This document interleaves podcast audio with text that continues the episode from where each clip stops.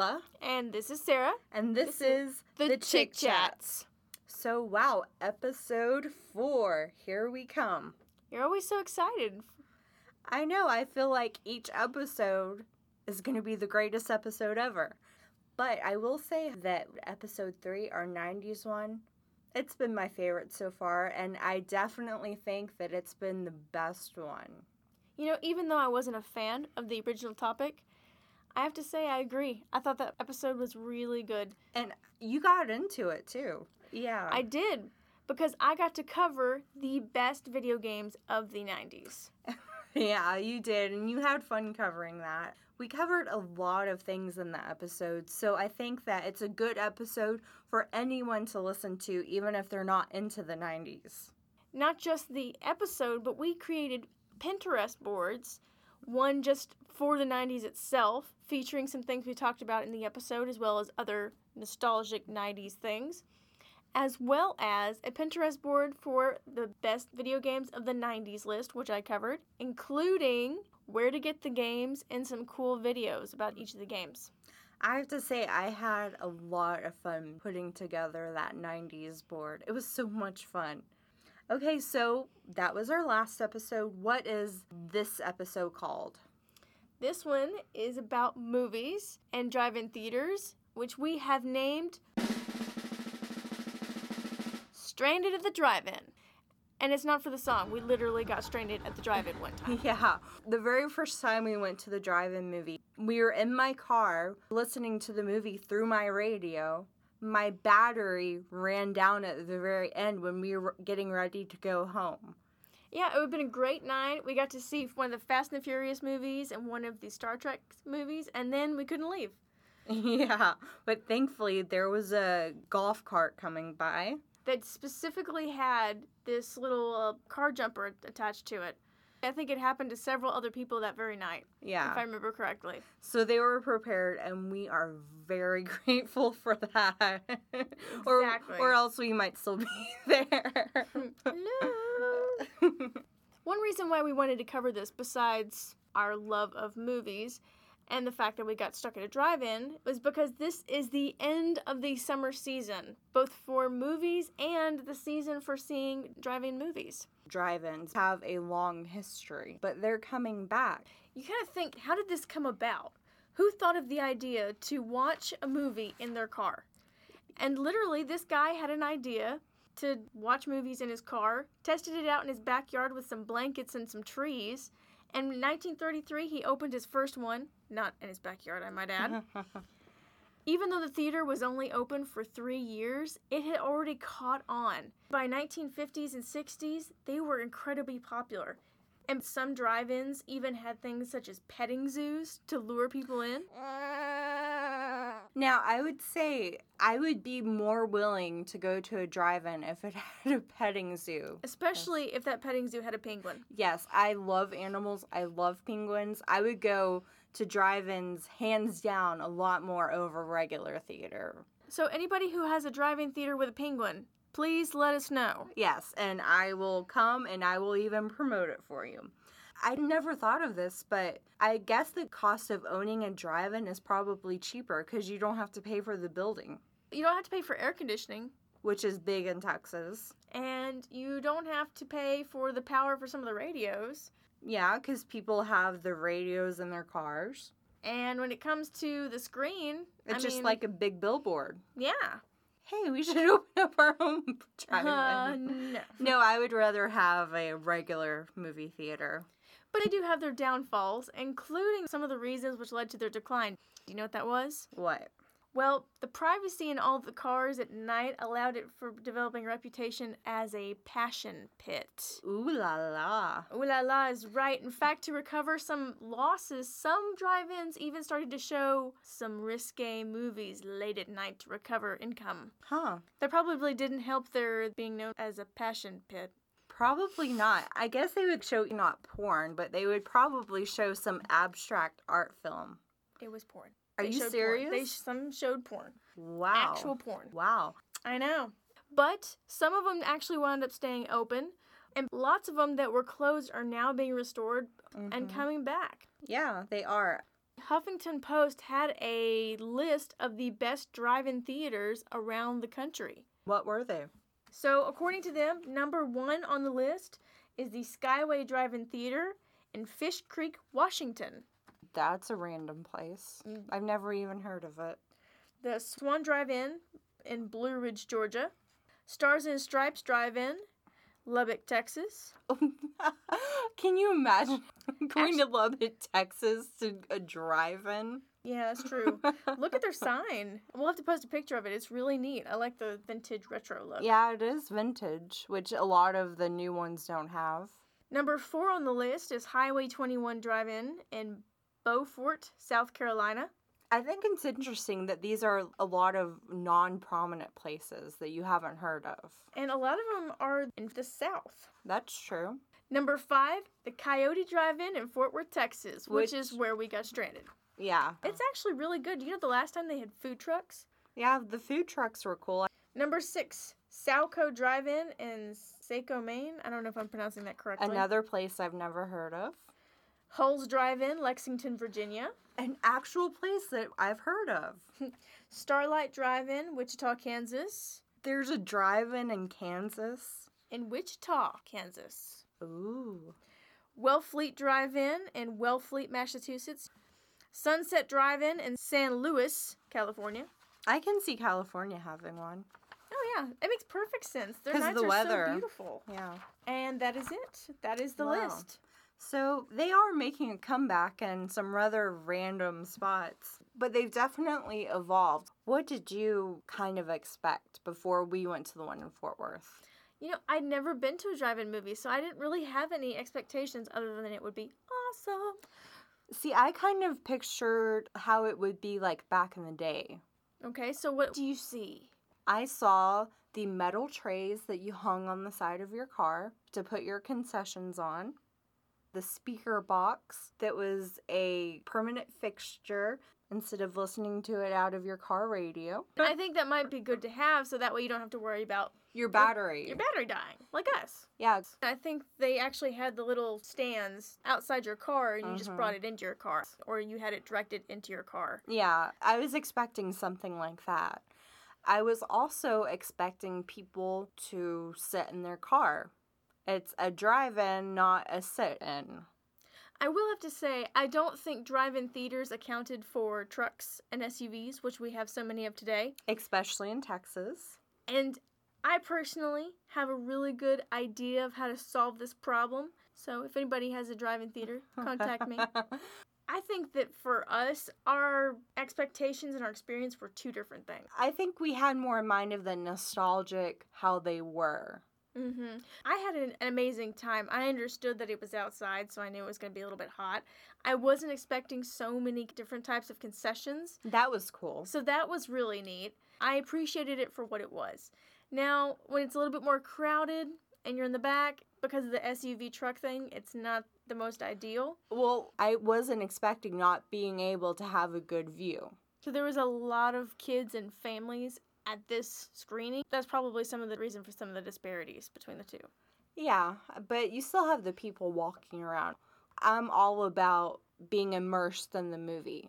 And at a drive in, you cannot do that. I think that's a very excellent point of view, Sheila. If you're one of those people who you want to watch the movie and you don't want any interruptions, drive-in theater is not for you. No, which is why I don't really like them. But if you're going out to hang out with friends and you're excited to see the movie and those things don't bother you, like me, then it's a great way to see a movie, in my experience. However, I also have a short list of how to enrich your drive-in movie experience.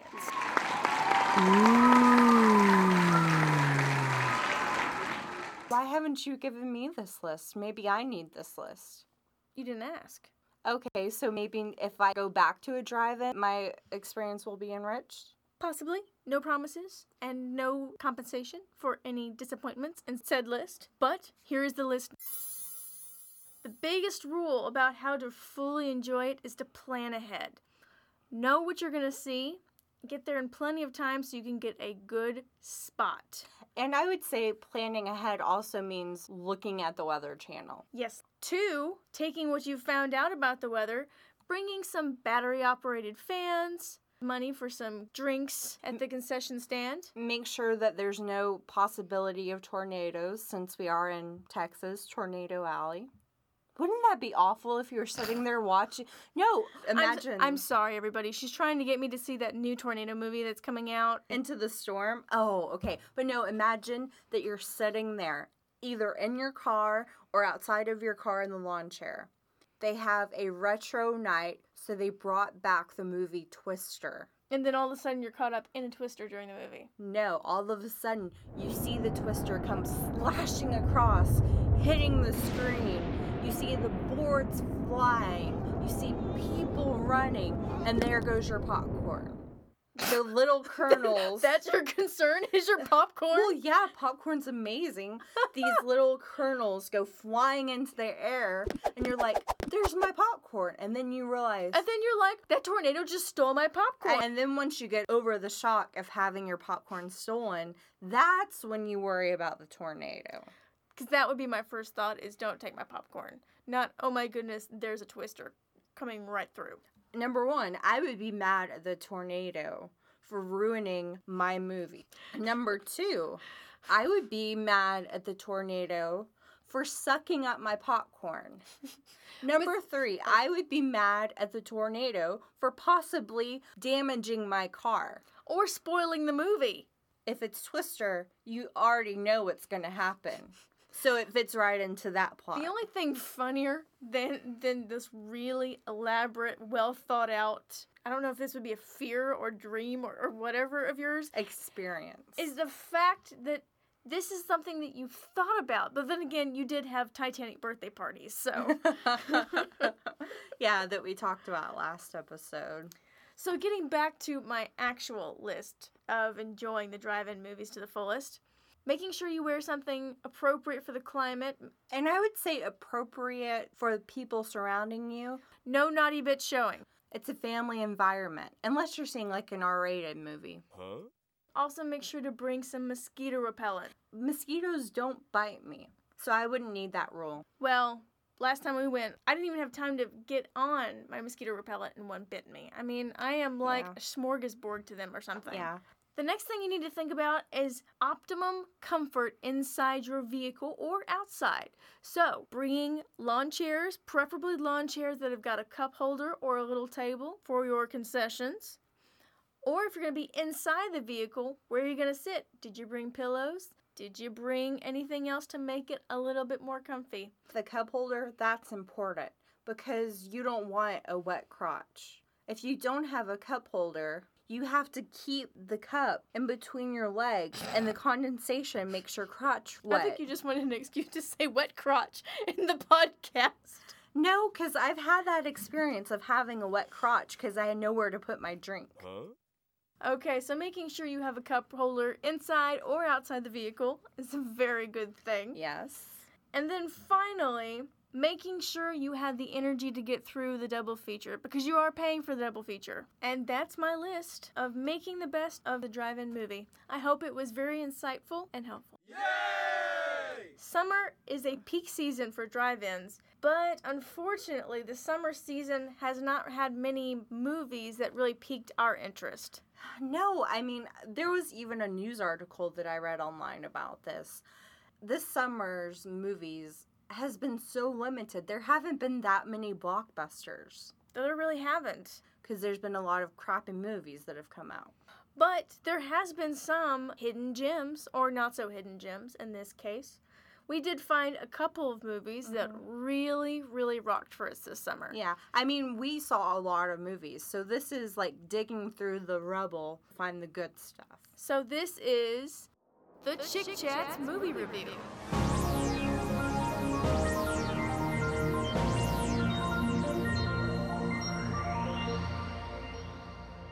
Take it away, Sheila. Okay, the top one, and I think a lot of people will agree with this, even if you're not a comic book fan.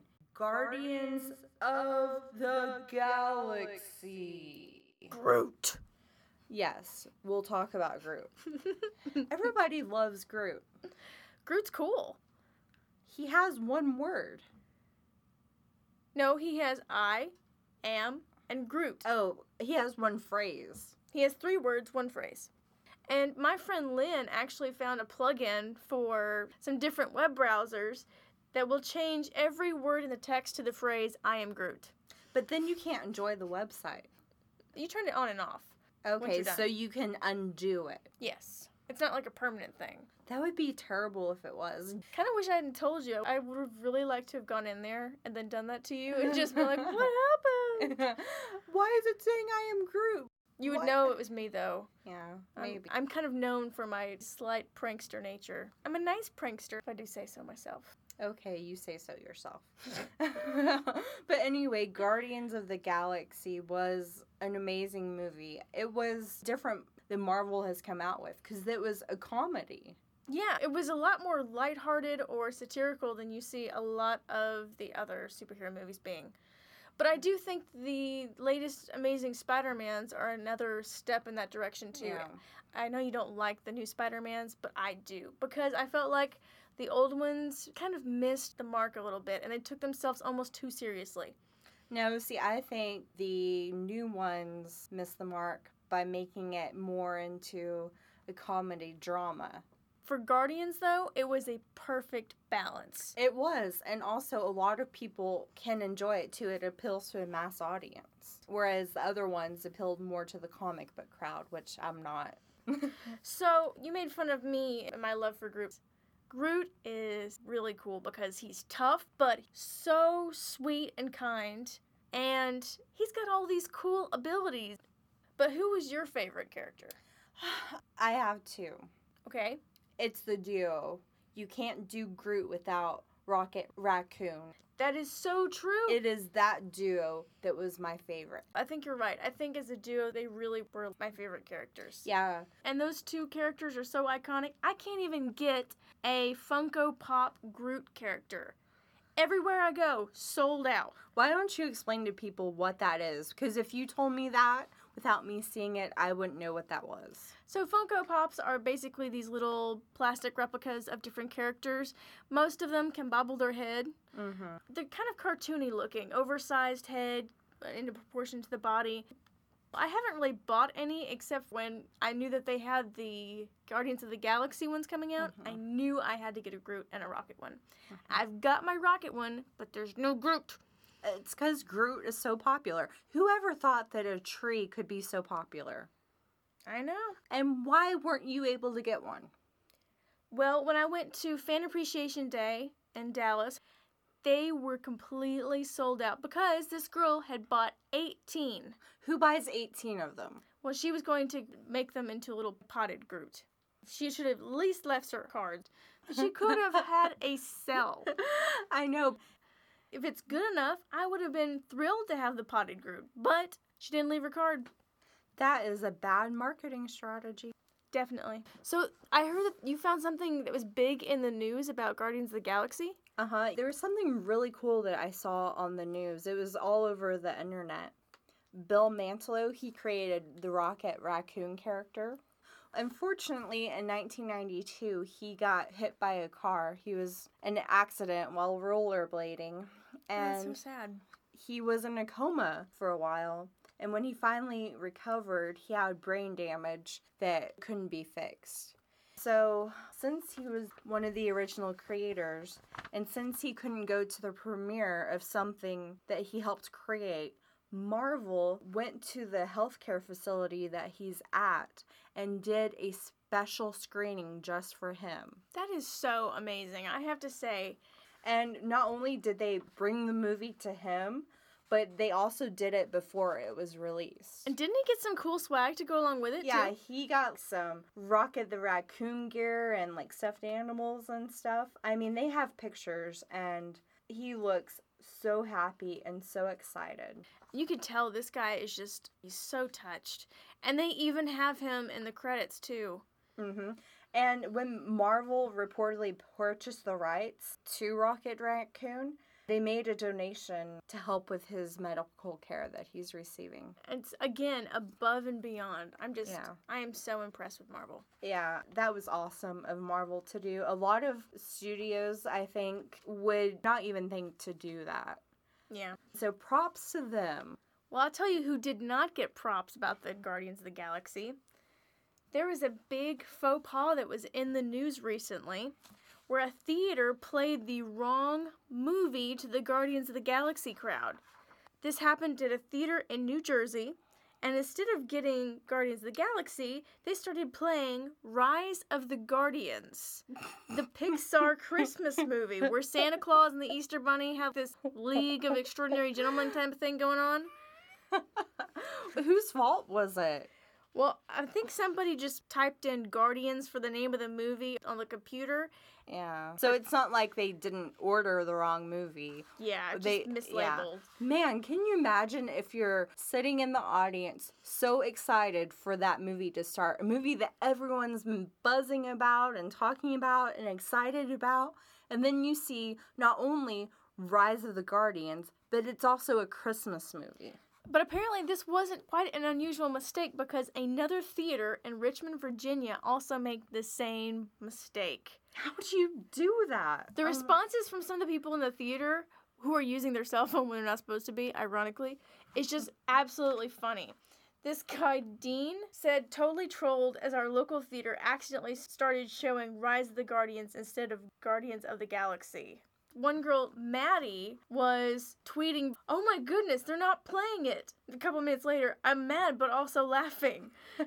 they gave us free tickets though. And then later she said, Depending on what time I get home, I can hopefully see Guardians of the Galaxy tomorrow night.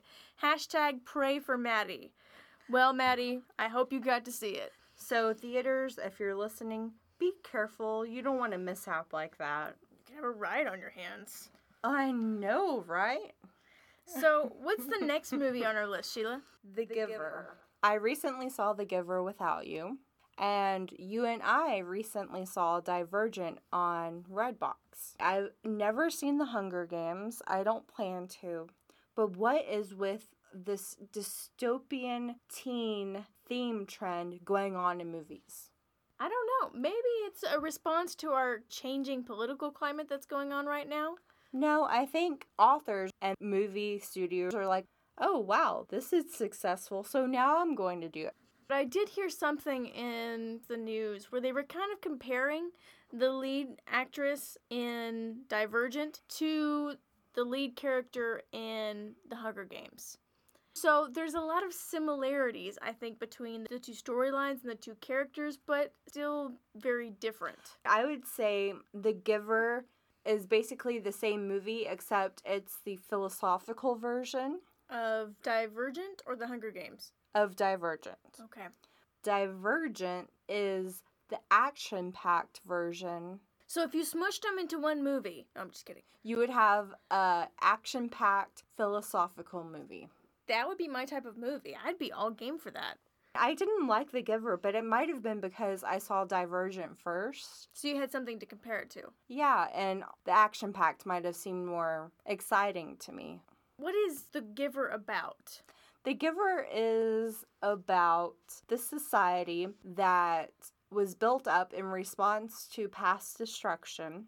One teen who has been assigned a role in society, it's a closed in society, finds out that the leaders are basically brainwashing them and giving medicine to kind of keep down the conflict, and they don't want them getting past the walls and only one person called the giver has memory of their past. In this city. Yes. Okay. Yes. Interesting. What is Divergent about? I really liked Divergent. I thought it was a very good movie. Mm-hmm. It was. Divergent is about after the ashes of this great conflict comes a society that picks up the pieces in a very different way. They form several different classes that people are sorted into once they come of age. Just like the giver. Once they get put into their house, that is their family. Mm-hmm.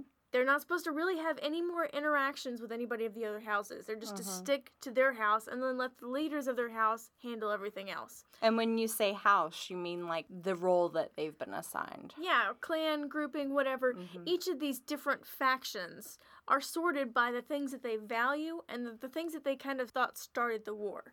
Some value justice and honesty, helping others, Mm-hmm. being protectors, Right. knowledge. Mm-hmm. I don't remember the last one. I don't either. Hmm. I think I would be the candor section. oh, yeah, you are good at telling it like you see it, which is why we created this podcast. Which one would you pick? I don't know. I would hope that I try to embody all of those different characteristics. Mm-hmm. I think I'd be divergent, honestly. And divergent is somebody who has multiple characteristics. They can't just be sorted into one faction.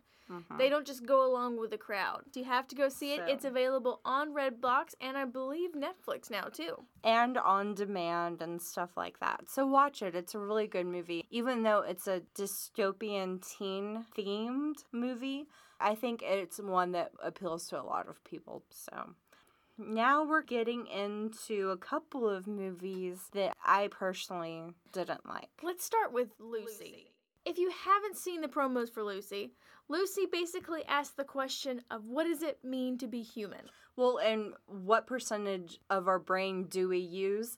And if we end up using more, what happens to us? I almost felt like I kind of wanted my money back. Exactly. You didn't really want to see it in the first place. I kind of had a feeling that it was either going to be really good or really bad, and I was kind of thinking that it was going to be bad. So you wanted to wait till the dollar movie to see it. I wanted to wait till the dollar movie, so that way I didn't feel like I invested too much in it. Yeah. But I will say, special effects were very cool. Mm-hmm. Give it some props for that. But I think its best bits who were in the trailer, which was something you see happen sometimes. Yeah, in this movie, it definitely happened. I mean, there were good moments, like you said, but There's parts where it dragged on. Here's an end. it fizzles out. What, if? Another movie that you wanted to talk about, but I don't even remember seeing. So we were one of the lucky few who actually got to see a early screening before the movie was ever released, which is why we decided to do a podcast review of it mm-hmm. after it's been released. It stars Daniel Radcliffe, so you think it's going to be good. He's a really good actor. And then it has this actress I've never heard of. What If is one of those, I think, down to earth, quirky love stories that was something that you might actually see in real life. You don't think so? No, I think it tried to be that quirky, down to earth love story, like 500 Days of Summer, but it didn't make it. Do you think that they were trying too hard? Yes, I think the writing was trying too hard, and then some of the actors and actresses were. Daniel Radcliffe, I thought, was really good, but there were some that you're like, really? They can't act, they can't carry the story. It's not my favorite love story. Personally, there was too much fecal matter jokes for yes, me. I hated that. In the end, I was rooting for this couple. I think it had a very indie movie feel to it. It did, but being an indie film doesn't mean that it has to be an awkward indie film. There are some indie films that are really good. Do you think that indie movies kind of have this stereotype of being the awkward, weird comedy movies? Yeah, they are seen that way, but they're becoming less so. Mm-hmm. Indies are becoming more mainstream, more accepted. More theaters are playing limited release films. That's cool. And you and I have seen some of those in theater. Yeah, So. that's true. So, what is the last movie review on our list? Okay, the last movie is actually a children's movie. One of the very few children's movies that came out. Maleficent. I have a hard time saying that. That's why I wanted you to say it. I figured as much. It's Maleficent. You just wanted to try to hear me say it. Yeah, I did. Maleficent was really, really good. Mhm. You know, one of my friends didn't want to see this movie because she was afraid they were going to make Maleficent out to be a good character and the hero. But I don't think that's what this was. It was about her and it showed her backstory. It made you have a little bit of sympathy for her, but at the same time, it was a movie about justice. I think there was some good lessons in it. It came from her perspective. You saw mm-hmm. her life story mm-hmm. and you related to her. You- Right. You, felt for her.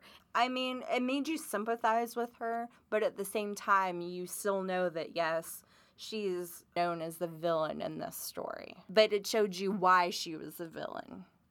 And just because you kind of related to her didn't mean that you necessarily agreed with all of her actions. Right. And I have to say, Angelina Jolie, I can't think of anybody else to be in that role for that movie. She knocked it out of the park. The makeup was perfect. Even when it was her own little girl that was in that one scene, Yeah. like asking for her to pick her up, Yeah. you could tell that she's trying to stay in the role, but you know she had this conversation before they started rolling saying, okay, now mommy's just pretending. She doesn't Yeah. mean this when she says this, you know? And do you know why her own daughter had to be in that role? Why? Well, because when they were auditioning kids, other kids were too scared of her in the costume. So they had to use Angelina Jolie's daughter because she was the only one that wasn't scared of her. you know what? I think that's a good thing, though. Oh, yeah. I mean, it shows that she was able to embody the character. Yeah. Well, and I think it's a great opportunity for her kid, too. Oh, yeah. It's go to work with mommy day, but in addition, you get to actually participate in mommy's work. You can't do that in many roles. You know, when I went to the go to work with Father Day, I didn't get to take over his computer programming job for a day, which I think was Man. probably a really good That idea. project that he was working on at the time would have been a disaster. 11100, I don't know what that is in binary code. you just probably said something very naughty in I binary know, I code. probably cussed out our listeners in binary code. I'm sorry, I'm not a computer programmer. You know if what's, you are, what's I'm really sorry. funny is that you keep on talking about how you're not a geek, and you just made reference to saying something in binary code. Well, okay. The reason I say that and the reason I know what binary code is is because when I was in high school, one of the AP classes that I took was computer programming. What? I was I was not good at it. It was very basic computer programming, just the code. I was terrible at it. Oh goodness. Yeah. Funny. That's one reason why you do most of our website. Well, and even I'm going into a lot of this stuff knowing little and growing, Yeah. but HTML and all that coding stuff, been there, done that. No, thank you. So let's talk about some of the movies we're looking forward to from this fall winter season. Okay, so fall looks like it's going to be a much better season than summer was. Yeah. Which I'm so excited about, but at the same time bummed because I'll have less time to go to the movies because my classes start back up. But I'm still going to go see these movies, particularly the ones that we're going to talk about. So, what is your number one that you're looking forward to? My personal number one can't wait for it movie is The, Hobbit. I am so excited for that movie. I should have known because you're a Lord of the Rings fans. The Hobbit is a really, really good story, and I think Peter Jackson and the team is doing a great job with it. I think it's just not quite as good as the Lord of the Rings trilogy. You want to know something? Hmm, I was in the Hobbit play. that makes sense. what what is that supposed to mean? You're a good actress. You can play anything. Uh huh. So who did you play? I played Balin. That's a dude. yeah. You played a male dwarf. Well, good for you. there weren't that many female characters in the story. There's really not. In fact, I have mixed feelings about the character that they created in the second Hobbit movie. The love interest for one of the dwarfs, and I can't remember the name for the oh, life oh, of me. they created. Yes, the elvish character, she was not in the books. It's an adapted work. I think that's fine. I have mixed feelings. The part of me that read The Hobbit is not as crazy about some of these little things that are snuck in that weren't in the book, Mhm. but from a movie viewer perspective, I really liked it. I'm pulling for them.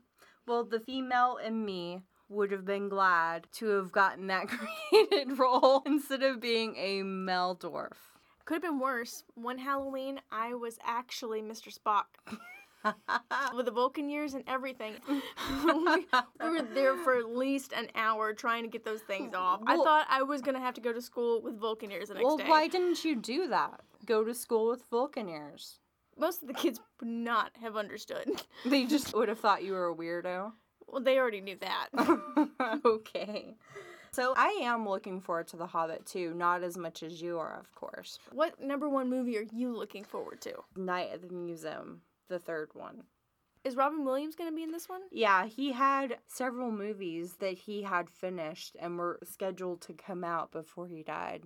You know what? I'm going to see it just for him. And it's going to be hard because this will be one of the last movies we'll get to see with Robin Williams in it. Yeah, but I'm looking forward to it because the Night at the Museum movies are really good. They're not just kids' movies. Very true. So, what's some other movies we're looking forward to? Paddington. You know the children's storybooks about the funny, mischievous teddy bear. I wouldn't say mischievous. He just had a knack for being in the wrong place at the wrong time.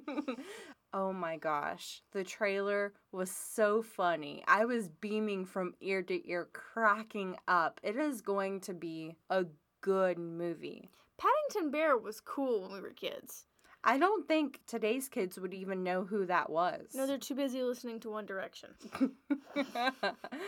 or on their iPad. No offense to the kids who like One Direction.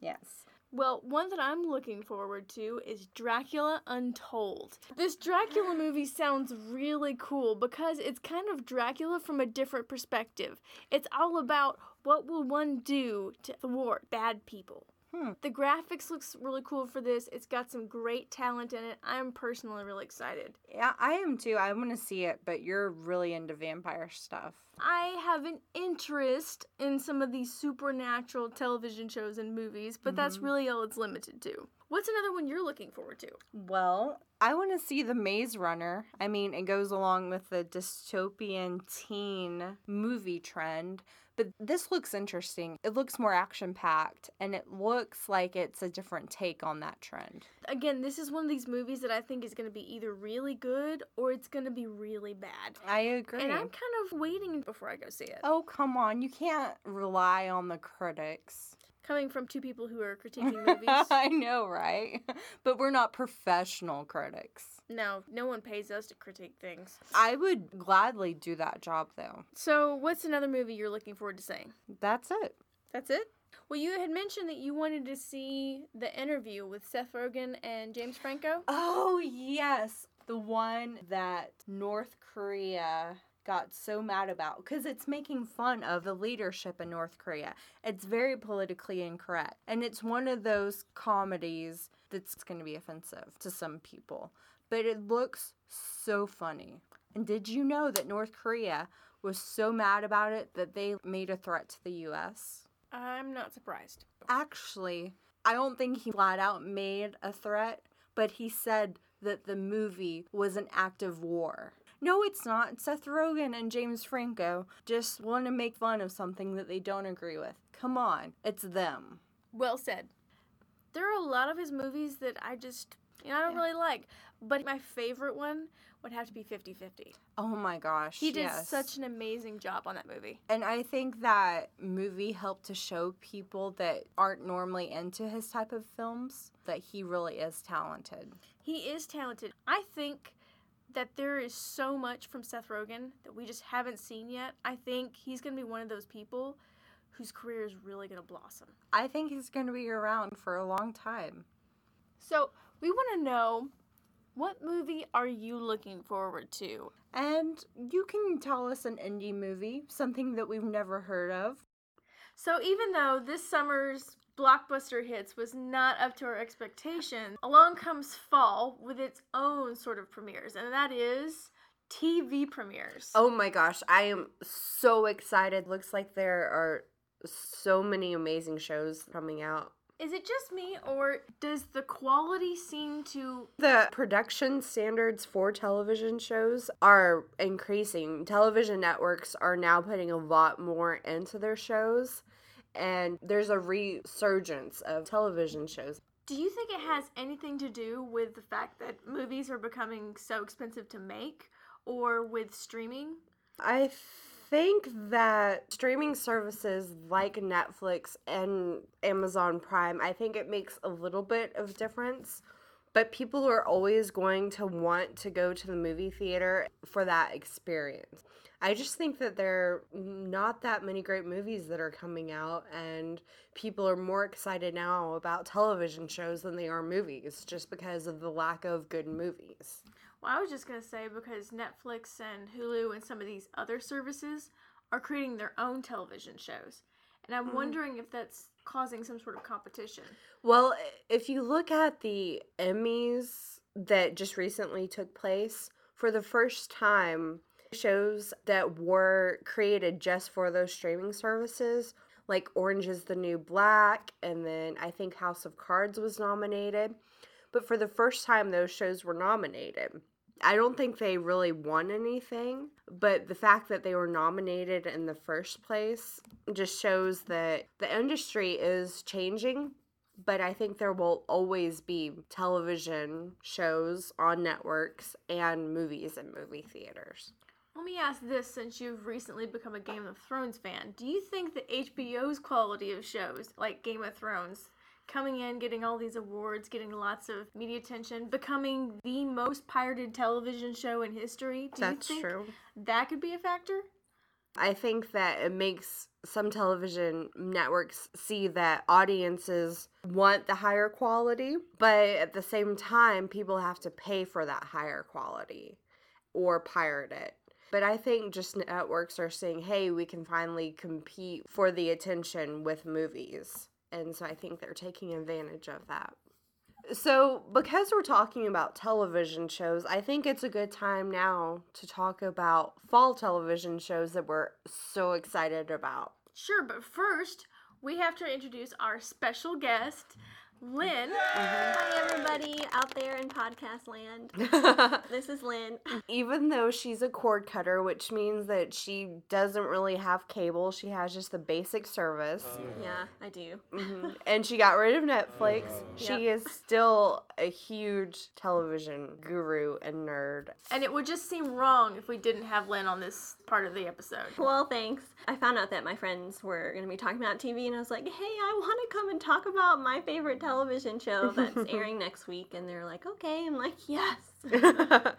we are going to talk about a variety of shows. Your specialty, of course, Lynn, is Supernatural, Woo! which which we will get to. But first, Let's talk about the new shows that are coming to television that really got us interested. So, the first show we're going to talk about is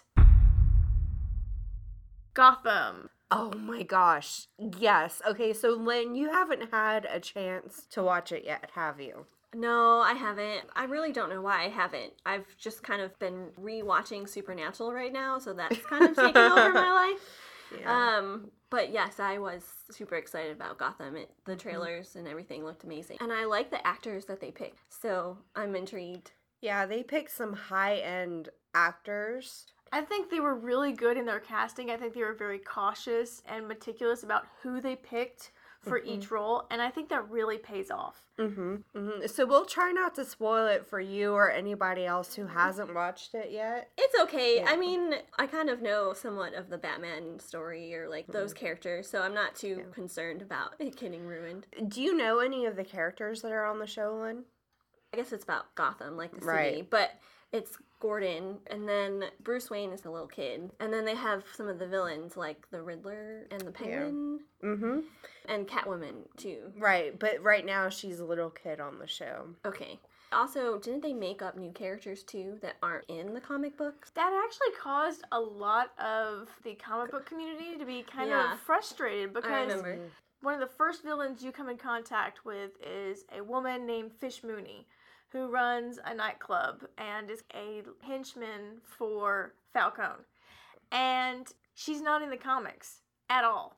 Right, and I say to the comic book fans out there, get over it because this character this character is great. I mean, I can see why at first they might be concerned with oh, they're introducing new characters to the Gotham that we all know and love, but the way that they did it and her character is seamlessly blended well into the show that I think it's perfect. I think it's genius. And plus, this is the pre story to the whole Yeah. Bruce Wayne and And what makes TV so cool is that they can do those sort of things. So, like, you could take a story from the Bible that Supernatural does all the time, but twist it and make it different for TV, mm-hmm. which makes it fun and exciting. So, I see why you know, maybe the people who did Gotham wanted to do that because they can and it's fun and exciting, but I understand why people who read the comics are like, why would you do that? I'm sure there's some female person in the comics that could have been that role. I don't know, but They could have, but they're bringing something new. Yeah. It's fresh. Mhm. And when it comes to television and movies, they do take liberties. I think what it comes down to is does the liberty pay off? Does it make Right. sense? Right. Because even though they are taking it from a different perspective, it still seems like the Gotham that we know. So this show is really good so far. There's been two episodes, Mm-hmm. and without trying to give too much away, it really gives you a good introduction of the different villains and their backstories and how the crime syndicate versus the Waynes really play a part in shaping Gotham. My favorite villain so far is the Penguin. is it because you love penguins? Well, no. See, see, if that were the case, I would be like, why does the penguin have to be mean? Penguins are amazing. I do love penguins, but I think this character is just amazing. My favorite villain is not really a villain at this point in the show. He is the Riddler, aka Edward Nygma, and mm-hmm. he plays a forensic scientist mm-hmm. for the city of Gotham. And he always comes and talks to him like, "Guess what I found?" He seriously wants them to guess, and they're like, "We don't have time for this. Cut it out." He is just such a funny but Yeah. oddly lovable character at this point. Right, and I do like him too. I think that they did an amazing casting choice with him also. And even if you're not a comic book fan, you can still see the establishment of the characters being set up. I think it's important to do because they know that it's not just going to be the comic book fans that are watching. Definitely. So Gotham comes on Monday nights on Fox. Make sure you check it out. Mm-hmm. So the next new show that we've got coming up, Forever. Oh, yes. I have to think of what that show is when you say that name. Maybe they just need a new name for it. No, I think it's appropriate. It's because that guy doesn't ever die, right? Right. So, I mean, the title makes sense. So for those of you who don't know, this show is about Dr. Henry Morgan, who for some unknown reason, starting about 200 years earlier, found out that he cannot die. Every time that he does, he finds himself rebirthed, so to speak, mm-hmm. coming out of a body of water, always naked. Of course. Of course. yeah, channeling the Hulk. And in the meantime, he's trying to figure out why he can't die, in addition to solving everybody else's deaths in a very Sherlock Holmes manner. It does remind me a lot of Sherlock Holmes. Well, what he does is he's the person who inspects the body, who finds out the cause of death, and mm-hmm. from there, he sort of happenstance forms this relationship with his detective and helps her figure out who committed this crime and how. Right. So it's kind of Sherlock Holmes in reverse almost. Yeah. Yep. And his backstory is very interesting. So I'm looking forward to it. I think it's a good show so far. Mhm. Does that show interest you, Lynn? Yes and no. It was kind of on my secondary list of shows I wanted to try out because there are so many that I want to watch and I just haven't gotten around to them yet. So, No, is this list like actually written down? yeah, I have it all on my planner. You have a TV show planner. That is so fun. I have a planner for everyday life. I just include my television in that planner.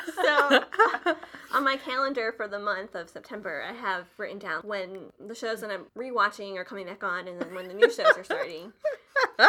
So, I've never heard of anyone putting down Well, I'll television forget shows. when they start if I don't write it down. So maybe someday I'll check it out, but it wasn't on my to-do list right away. it's good. You should put it on your to-do list. And for those of you out there who are intrigued by this show, it comes on Tuesdays, 10 9 Central on ABC. Talking about a show that is new, but we haven't actually gotten to see the premiere for it yet, is Constantine, which is on NBC. Oh, an NBC show. Okay. I know, we had to include just one, right? Well, they have a lot of recurring shows. That's true. Well, they've got a new show coming out called Constantine, which is based on the comic book series Hellblazer from DC Comics. Uh, demon hunter John Constantine has tried to abandon his fight against evil just to live a normal life, but the moment he does that, it seems like evil comes after him to draw him back in, and he doesn't really have a choice. Does it kind of have the Dracula feel? You didn't watch Angel?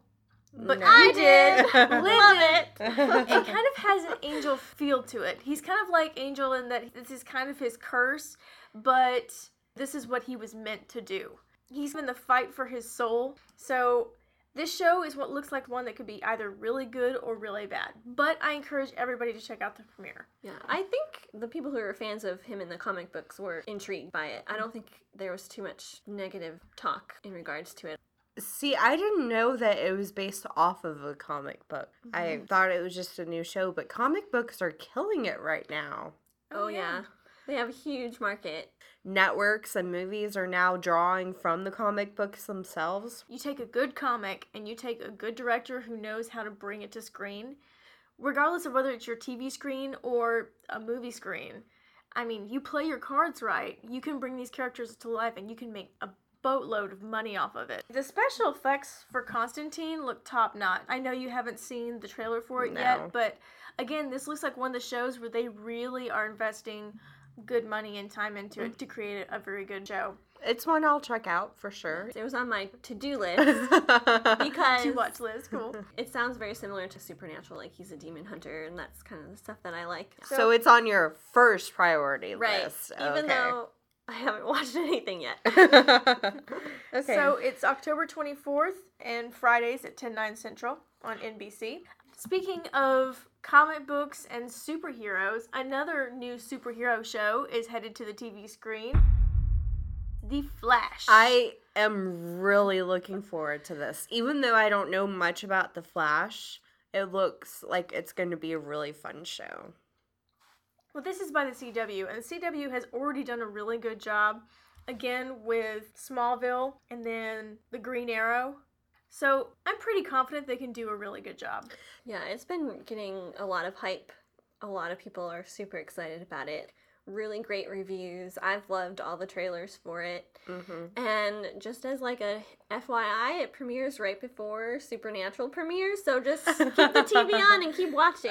So so they put like back to back amazing programming. Not you were right, Sheila, one hundred percent. So it premieres on October 7th at 8, 7 central. So another TV show that's come out is Scorpion. yes. Now, this is a show that Sheila kind of forced me to watch because I thought, mm, I'm not so sure this is going to be great.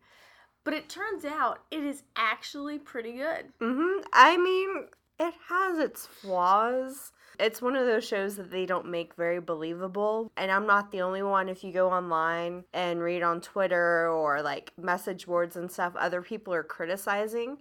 But I think if their writing gets to be more believable, I think it will get better. And I also don't like the main character as much. I like the other characters though. Well, I think the second episode was a lot better than the first one when it comes to believability and more realistic choices. Mm-hmm. As far as the main character goes, I like him. What's the storyline though? Because when I saw the trailers, it just looked like leverage to me. And so I was like, why are they doing the same story again? It kind of is. Scorpion is about a bunch of, I kind of want to say misfit nerds. Well, they're misfit geniuses. So one of them has an incredible way with numbers, and he's got a photographic memory. He's my favorite character on that show. Another one is a master psychologist who can actually pick up on what people are thinking and feeling, And he can manipulate. Yeah, and he can manipulate them too. and he can manipulate them based on that. The next person is a brilliant mechanical engineer mm-hmm. who also has a talent for busting open locks. Yeah. and then the, the very main character is a tech guy, essentially. Mm-hmm. When he was a little kid, he broke into the NASA's database so he could get blueprints of a shuttle to put on his wall. yeah, just for decor. Sounds like leverage to me. Oh, So really? it looked good, but it was kind of put in my mm-hmm. secondary category because I was like, that storyline seemed to have already been told through leverage, which I loved that show. Mm-hmm. So Well, this is supposed to be based off of a true story. yeah, I saw that and I was like, what? What do you mean true story? This is supposed to be like the main character. It's based off of his story. Stuff like that does happen in real life. I think it's a show that has a lot of good potential. I agree with that.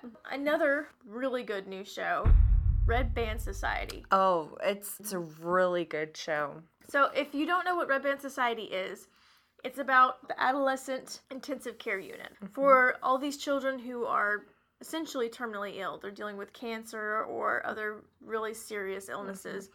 It's about them living and growing up and dealing with illness and growing up in this hospital and the mm-hmm. friendships that they form. And of course, actress Octavia Spencer is in this. Oh, I love her. She's a nurse, right? Yeah, they casted the show so well, and having her in this show is just absolutely amazing. Seriously, I can't rave enough about her in this show. Well, she's one of these characters who you think you have her kind of figured out, but she surprises you.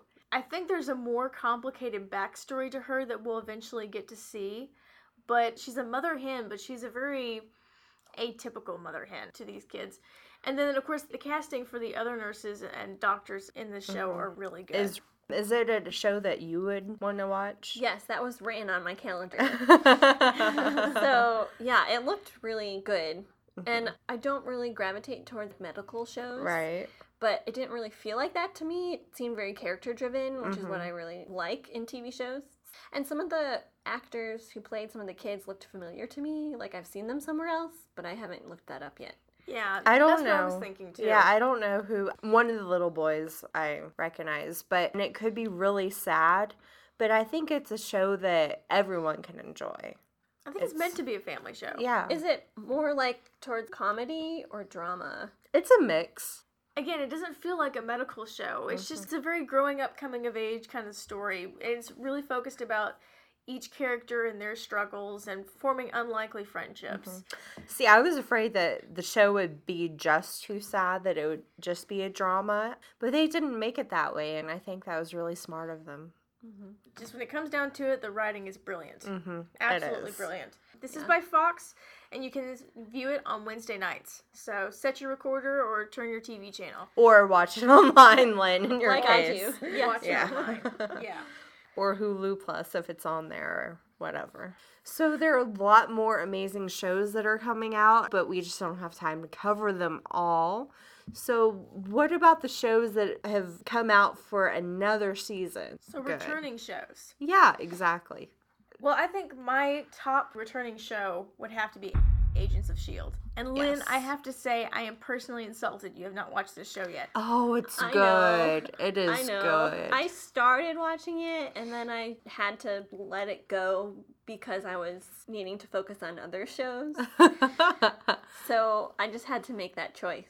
yeah. It's one of those shows though that you do have to focus on. So you can't Yeah. just I can't jump back into it. I know I can't. right.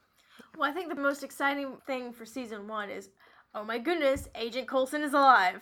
And this ragtag team that he kind of formed in season one, again, it was an odd, assorted mix, but it fit somehow. Mhm. And you loved them.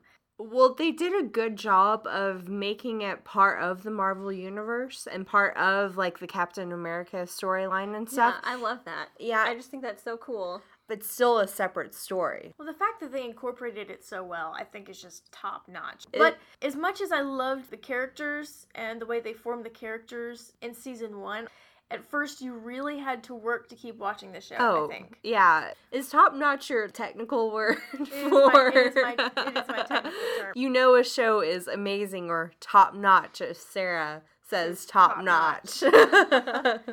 But season two really makes up for any flaws or weaknesses of season one, in my opinion. yeah, I think this season's going to be really good. Not to mention, season two has promises of lots and lots of really cool celebrity guest spots coming up. Mhm. Yeah. including Lucy Lawless was in the first episode. So for a different kind of violence, let's go to the supernatural type and the return of Sleepy Hollow. Woohoo! It's such a good show. I was like, Sarah, you have to watch this. The first season, she's like, oh, I don't know. Excuse me. No, that's not what happened. Lies after lies. You don't- I said I was gonna watch it, and you said, eh, I don't know. That's not how it went, but it's more of a horror. It's along the lines of that genre, which Sarah doesn't like. So I was surprised that she wanted to watch. I don't think it's along the lines of horror. I think it's more along the lines of supernatural. It takes this very plausible, very believable demon world and incorporates things from Revelations and the Bible and puts into this show starring Ichabod Crane, which if you ever saw Oh, the cartoon, yes. you kind of figured was this guy who was well, he was a craven, right? You haven't Oh. seen it, have you, Lynn?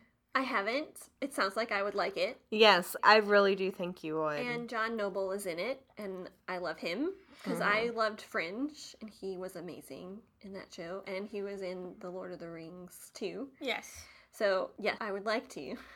the two main characters, they're just amazing. Their chemistry and everything. Oh, and it's not one of those shows that's always serious. It has its funny moments too.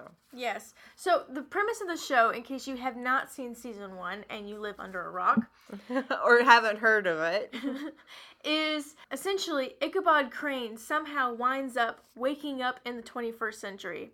He's from result. George Washington's time. He died, or he thought he died, during the Revolutionary War, fighting what we think in history was a battle of the Americans versus the British monarchy, but in reality, it was actually more than just British versus the new Americas.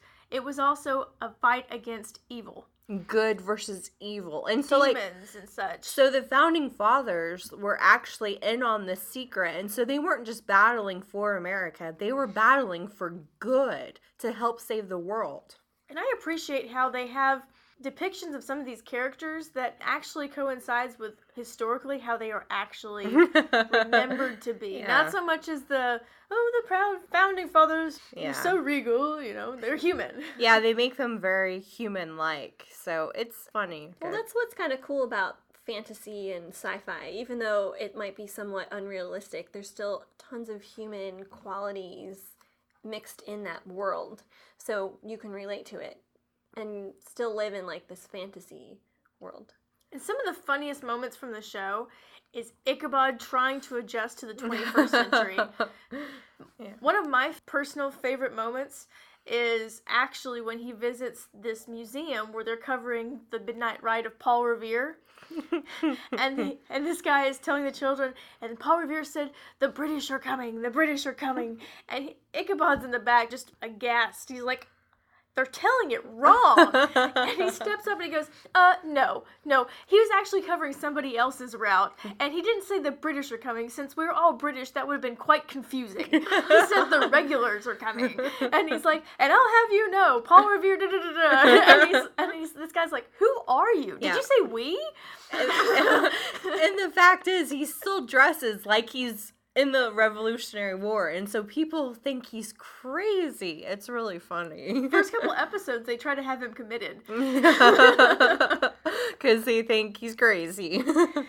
But again, season two, the premiere was amazing without giving away any spoilers. The team is back together to fight evil, and it's interesting to see the motivations for each of the evil characters. I will say though that I thought the second episode was better because I still wasn't used to having that break. And so it took me a while to get into the show again. I think anytime you have a season two or three, and maybe Lynn, you can back me up on this, when you have a long period of time in between seasons, you need to have a good recap of what mm-hmm. happened in the season before, and especially what happened in that last episode. Yeah, Supernatural does a really good job with doing that. And also, like, now that Twitter is really huge and Facebook networks and writers and directors are really using that to engage fans during those breaks, that also helps too. And the networks are also doing reruns of the episodes from season one.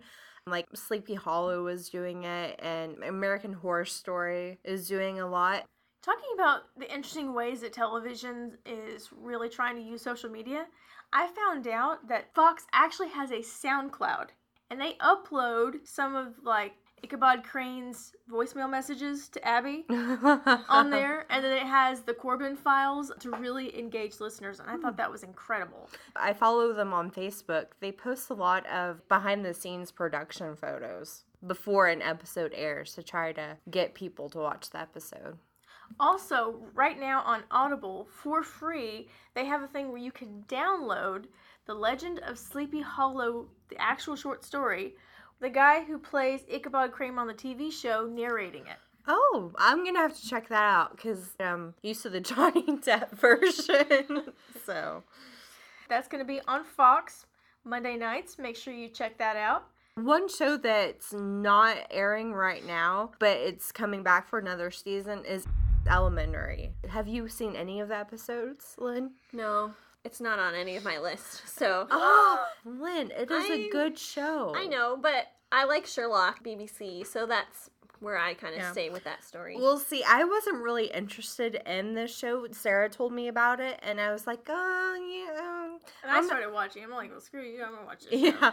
I mean, I like Sherlock Holmes. I loved the Robert Downey Jr. movies. But then I started watching it with Sarah, and I have to say, I love the show. It's something that I think anybody can enjoy. And I love Sherlock too, the BBC version, and Benedict Cumberbatch is amazing as Sherlock. The thing about Elementary is it's a new take on mm-hmm. Sherlock Holmes. So for me, loving both, I can still watch both and be a fan of each one. Because again, it's a new take. Sherlock is a recovering heroin addict who Joan Watson starts out actually as a sober companion who is hired by his father to come live with him and keep him sober. They're living in New York City, solving crimes. And you've got new police detectives, and then you start to see Mycroft, which again is another take on this character. oh, that's cool. Joan Watson slowly starts to go, Well, do I want to be a sober companion, or do I really like solving crimes with this guy? And actually winds up, here's a spoiler, sorry, winds up joining Sherlock and studying under him and becoming a private detective. And it's not just their two friends, because she's really his only friend, and she keeps him sober. It's a really interesting dynamic, and if you haven't seen it, you really have to. Mm-hmm. I think a lot of people were mad that they made Watson a female character, but I think that they're a great duo in this show for the twist that they put on Sherlock Holmes. When you saw that, were you mad, Lynn? No, I didn't care. That's no big deal. Yeah. Well, again, I think it comes down to the literary changes you make are fine as long as you do them well and you can pull it off. A good example of this is the new Hobbit movies that came out. The elf character from the second one, Tauriel, who's falling in love with one of the dwarf companions, was never ever in the Hobbit book. huh. She's a completely 100% made up for the movie. Most people who haven't really read the books couldn't tell. Well, I read like one chapter, and so I have the book, but I've never read the stories, so. Which is a shame because it's so good. I'm like halfway through, and I've been halfway through for like forever.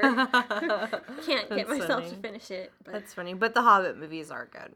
Anyway, getting back on track, that was Elementary, which premieres for the new season October 30th at 10 9 Central on CBS. Yeah. so Now- many shows are coming out in October.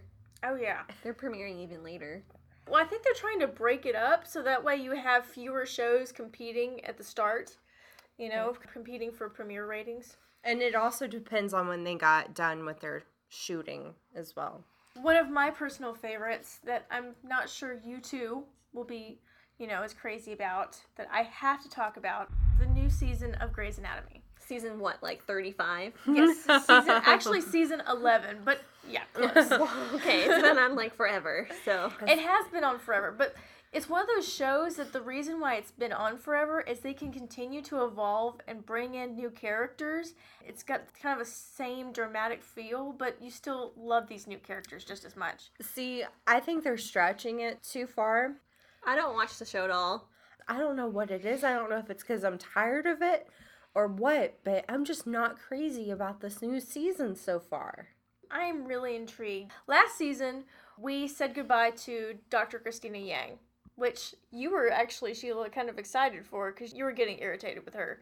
Mm-hmm. She was one of the main characters. But in her place is a new doctor who turns out to be the half sister of Meredith Grey. For spoilers. For spoiler alerts.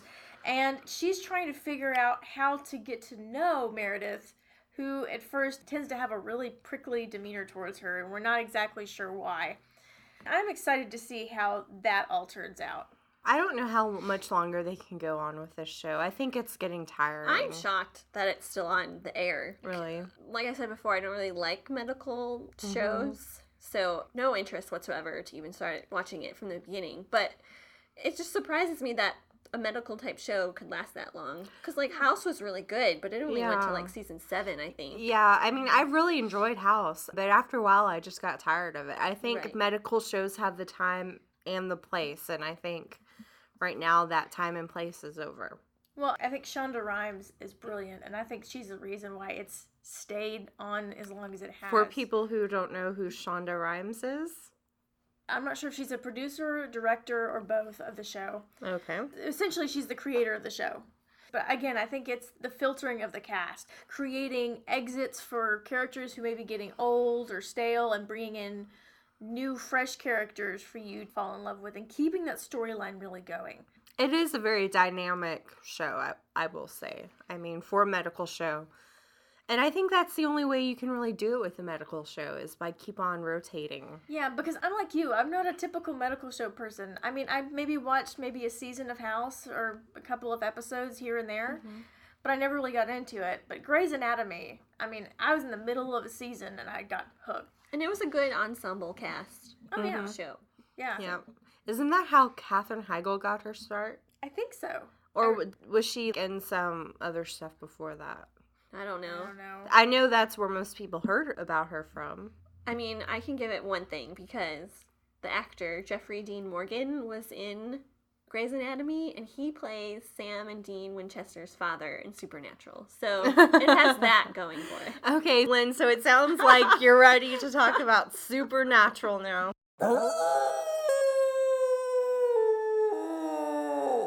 Let's not deny her anymore. Uh, She's like getting the shakes over here. Supernatural, Well, every time I say the word supernatural, like she's like, is it?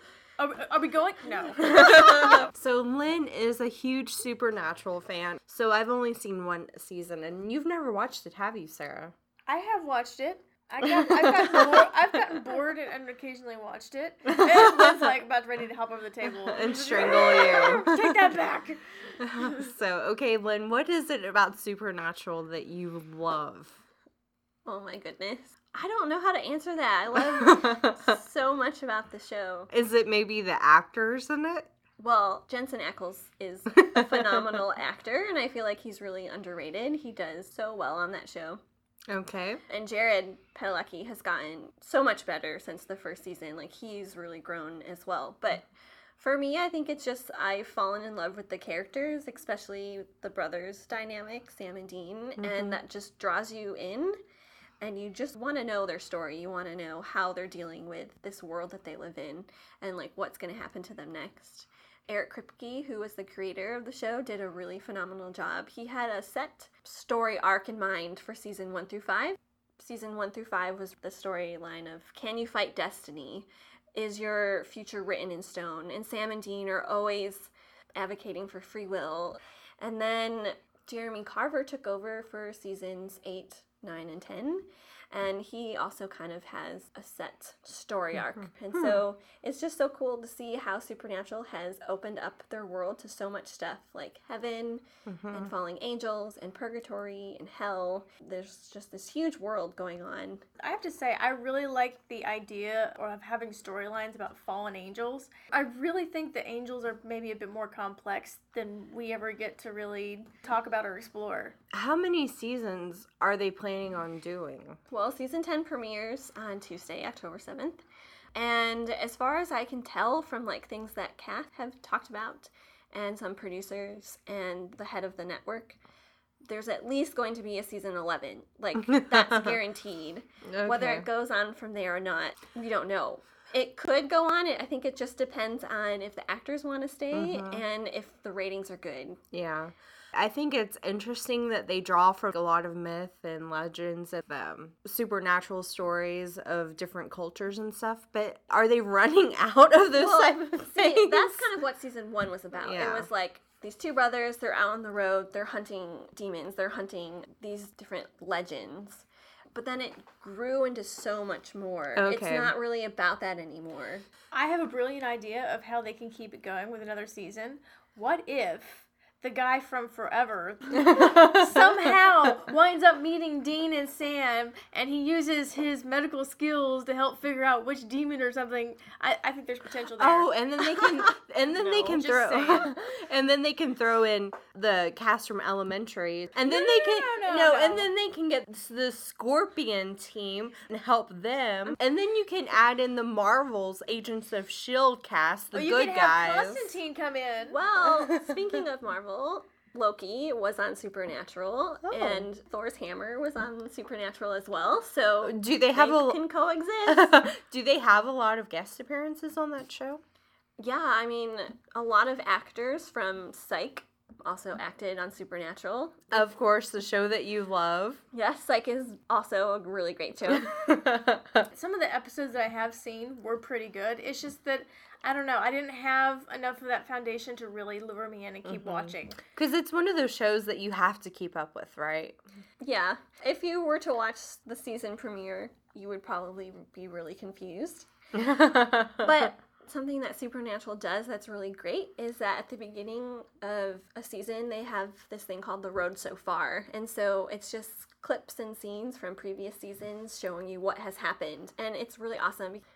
Another thing that makes Supernatural really great is the music. It's all classic rock, like the best music there is. It's not the stupid pop music. the stupid pop music. Okay, I seem to remember that you listened to that though. Yeah, we can hear your office. so, so we're calling her out on that. Whatever. so it has really good music, and the Road So Far clips are always scored with really great classic rock. Mm-hmm. So I guess the only way we can tell when Supernatural is going to end is when they run out of songs. that that's going to be the measurement.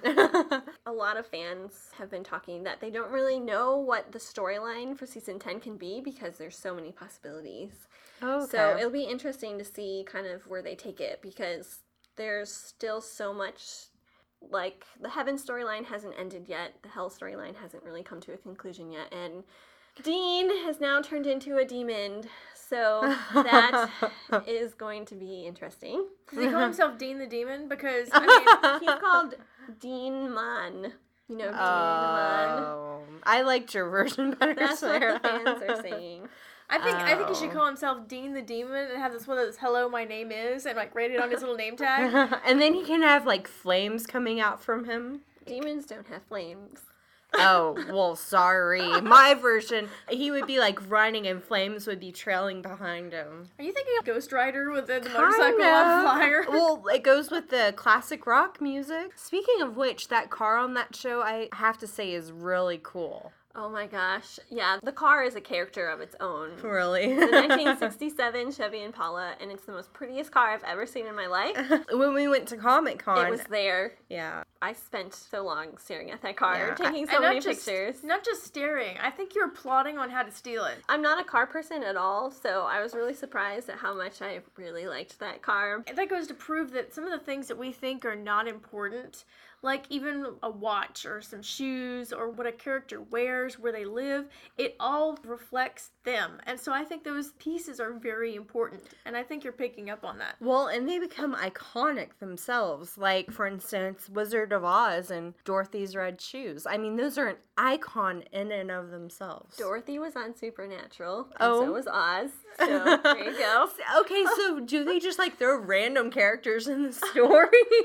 Well, can't really remember her storyline all that well, but Supernatural can just take things and just tweak it and make it supernatural like and put it in the show. So it's really cool. Is it kind of like how they do on Once Upon a Time, where they bring in the different characters and incorporate it into the story? Dorothy was only there for one episode. Oh, okay. and they took another returning character, Felicia Day, and incorporated her storyline in with Dorothy, and then it ended in that one episode. But Oh, okay. So it's not to the extent that Once Upon a Time does it, but Right. they, okay. Yeah. That makes sense. Do they ever talk about their airline miles or their hotel travel points? Because oh I really think, as much as they travel, they could be getting some four star hoteling going on. well, that 67 Impala gets no gas mileage at all in real life. So they clearly spend way too much money on gas. Like, we don't understand how they can travel the whole country in that car. oh, so they don't show them constantly having to get gas? I mean, we see them in gas stations, but there's this fan of the show that bought a 67 Impala and rebuilt it from scratch. It's a really amazing story. I mean, it's a hard car to rebuild because parts are old and you have to find Mhm. them and it's, it's really expensive. And so It's now rebuilt. It took him like two or three years to finally get it all working. But he said he only gets like five miles per gallon. Oh, like to the gallon. so- like he, he doesn't understand how Sam and Dean can just be driving this car everywhere. He really can't take it out on the road. It's gonna be too expensive. Did this guy build it because he's such a big fan of the show, or was he like, oh, I'm going to build it because I'm a fan and I like this car? I can't remember if the first article gave a lot of his background, but it sounded like he was in a really tough place in his life, and the show oh. kind of helped encouraged him. Nothing like So- killing demons and flying with angels to get you up off your butt. You know? I think that goes to show how a good television show, or even a movie, can make an impact in your life. And you Yeah. think it shouldn't, but it Yeah. can. it's one of those shows where you don't think that it would be encouraging, you know? Yeah, Supernatural is pretty dark, Yeah. but just look at Sam and Dean. They defy the odds all the time. They die and they come back to life. They're always fighting their destiny. They're always advocating for free will, which is very good and important. So there's some takeaways. From it's this. those things. I relate to it very well, and that's what draws me back. Do you think that a lot of people can relate to it, or is it just like a handful of people? I think anyone could. I mean, the Supernatural fans are awesome, and I'm just now kind of realizing how much their fandom is and how cool it is. Because they have their own version of Comic Con. which is amazing. I mean, I'm so thankful that the actors of the show are willing to give up their free time to do that. It's always three day weekend at different states all over the U.S. And Wow. they do karaoke parties, they do costume contests, they have panels, and you can get autographs and stuff. And so I'm going to the Houston one in January. I cannot wait. I bought my photo op ticket so I get to meet Jensen. I can't wait. It's gonna be great. And we might have you back on so you can talk about it. And their Supernatural fans are really active on Twitter too, and they do a lot of charity work and stuff. and it's just really awesome how there's this huge fandom. Do you think So- that this show would be as good if it weren't for the fandom, or do you think that the fandom adds a little bit extra? I think one of the reasons why the show has been able to make it to 10 seasons and they're going to have their 200th episode this season is because of the actors, the writers, network, and I think it also has to do with the fans as mm-hmm. well. The fans interact with the writers a lot on Twitter and the showrunners as well, and I think they take our input. They see what we like, they see what mm-hmm. we don't like, and so they make changes. I think collaborations like that are great. And I think the mm-hmm. fans and their participation with the TV show is, is the icing on top of the cake. For example, Psych. Whenever Right. Psych had those premieres, and they occasionally had marathon nights, and you had You video could live of- tweet. yeah, live Yeah. tweets, video clips of Psych fans making their own pineapple videos. I mean, that was incredible. Well, it's becoming a lot more important to do that. At first, it was certain types of shows, but now a lot of shows are doing that. Even shows like Sleepy Hollow and mm-hmm. Well, and talking about the fans, you actually found that there are groups.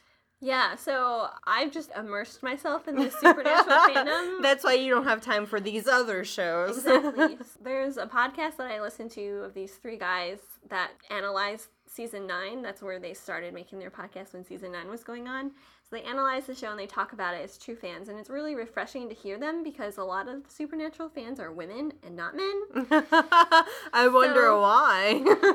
so it's really cool to hear like a man's perspective on the show. So I've been listening to them a lot. It's called Supernatural: The Crossroads. And one of the story arcs in Supernatural, they introduce these men of letters. They're kind of like a secret society who record all information about all demons, all werewolves, all vampires, all supernatural type things. So it's kind of like a giant library of mm-hmm. information on the supernatural. that sounds like the Freemasons in Sleepy Hollow. Yeah. They have that Okay. type of thing too. Mm-hmm. So some of the women fans decided to form this group called the Women of Letters. so there are literally Women of Letter chapters all over the U.S. and there's one right here in the DFW area that I just joined. I think that's great. So they get together every now and then, and have premiere parties, and hang out. And they also do charitable work for the Down hmm. Syndrome Guild of Dallas. Because Jensen Ackles, his nephew, has Down syndrome. Aww. And so they formed Team Levi. Levi is his name. Aw. And so they auction off supernatural items. They raise money selling t shirts to all go towards the Down Syndrome Guild. And then they also participate in the walk. Oh, that's good. So- that's cool. That's really Really cool.